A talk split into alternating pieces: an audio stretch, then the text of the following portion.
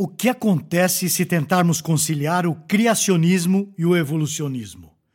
Qual é a posição dos evolucionistas quanto a isso?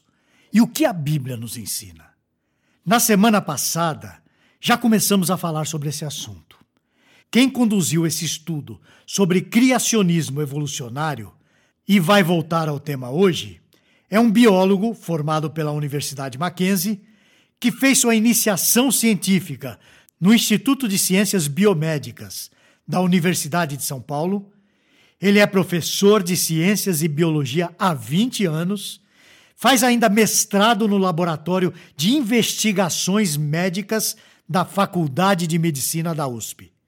Mas também é estudante de mestrado no Seminário Teológico Servo de Cristo, no curso Master of Divinity.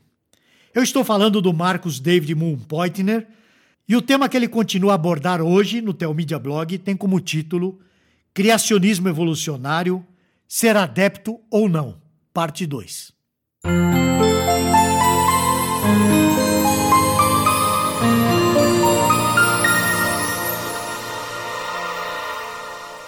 Na semana passada, falando sobre criacionismo evolucionário, finalizando disse que Harsma comete mais um erro na sua afirmação.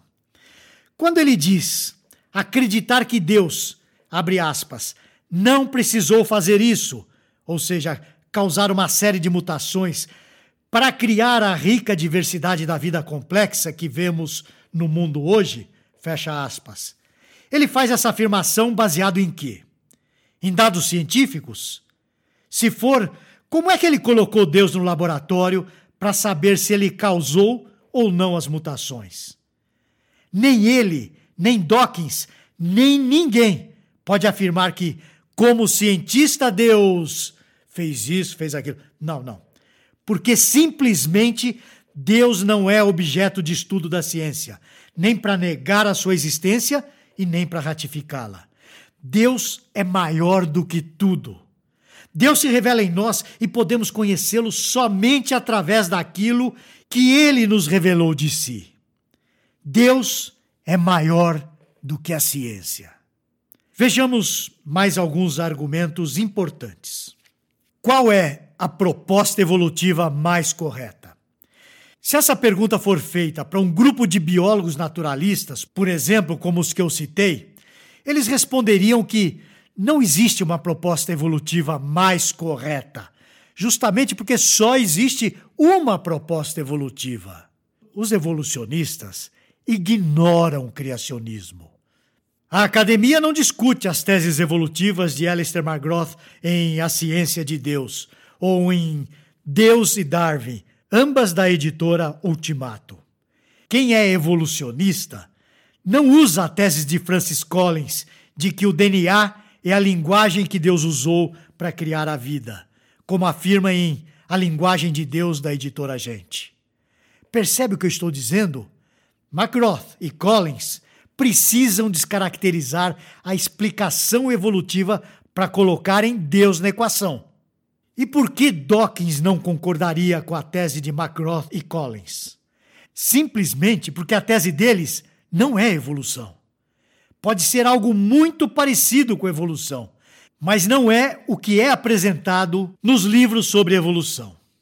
Segundo Douglas Futuyama, em Biologia Evolutiva, da Funpec Editora, se McGrath, Collins e Hasman são favoráveis à evolução, eles consideram que a seleção natural não pode equipar uma espécie para encarar novas contingências futuras e não tem propósito ou direção.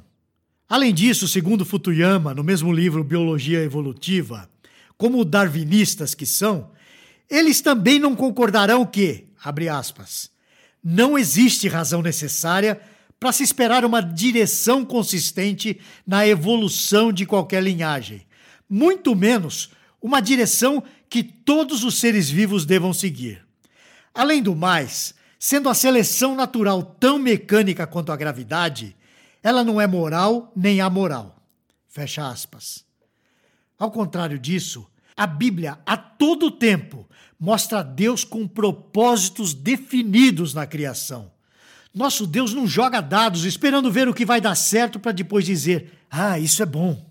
A criação de Deus é boa porque Ele é bom. Porque a bondade é um atributo da natureza divina. E quando um ser absoluto diz que algo é bom, isso é absolutamente bom. Eu posso descrever as estações do ano e como elas acontecem usando a inclinação da Terra e a radiação solar que o planeta recebe. Contudo, é Deus quem garante que o verão e o inverno irão acontecer. O Salmo 74, 17 diz o seguinte: abre aspas, fixaste os confins da terra, verão e inverno, tu o fizeste. Fecha aspas.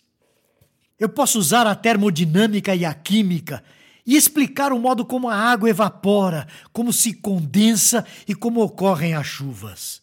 Todavia, é Deus quem faz chover sobre justos e injustos, como vemos em Mateus capítulo 5, versículo 45. Abre aspas. Vosso Pai celeste faz nascer o seu sol sobre maus e bons e vir chuvas sobre justos e injustos. Fecha aspas. E quanto à decomposição dos corpos? Posso usar a fisiologia dos fungos e bactérias decompositores para explicar como eles fazem a reciclagem de toda a matéria orgânica, devolvendo-a para a natureza. Entretanto, tudo isso começou com a intenção de Deus. Em Gênesis 3,19 nós lemos o seguinte: abre aspas. No suor do rosto comerás o teu pão, até que tornes a terra por dela fostes formado. Tu és pó e ao pó tornarás. Fecha aspas. Deus usa meios ordinários para cumprir os seus propósitos, não apenas os milagres retratados na Bíblia. Vamos ver isso. Despachando diariamente em seu gabinete imperial, César Augusto assina um decreto para recensear o povo da Judéia, para ter informações sobre taxação de impostos. Anos antes, ele constrói estradas por toda a região e institui o serviço de correio do Império Romano. Coincidentemente, José e Maria precisam viajar para esse censo. Como ela estava grávida, essa viagem que foi facilitada com as estradas demoraria mais tempo. Então, sem saber que a mão que conduzia o decreto romano era a mão de Deus, cumpriram-se os dias de ela dar à luz o Salvador, exatamente onde foi profetizado por Miqueias e Isaías 700 anos antes. O que será que McGrath, Collins e Hasman teriam a dizer sobre isso? Quero finalizar dizendo que o Deus das Escrituras não é alguém que deu corda no universo e virou as costas para ele. Não há compatibilidade entre a ciência evolutiva e o relato da criação, que está lá registrado em Gênesis. Não pode haver harmonia entre criacionismo e evolucionismo. Se eu tentar conciliar essas duas explicações, eu não terei nem evolução e nem Deus. Para mim, a escolha é simples e eu não tenho que pensar duas vezes para fazê-la. Que Deus o abençoe e até a semana que vem. Você gostou deste post? Então compartilhe essa mensagem com seus amigos, sua igreja e familiares. Coloque o seu e-mail no nosso blog para não perder nenhum post. Siga-nos no Facebook, Instagram e Twitter. Conheça a Telmídia, vídeos cristãos para você e sua família. 15 dias grátis. Assista quando quiser, onde quiser.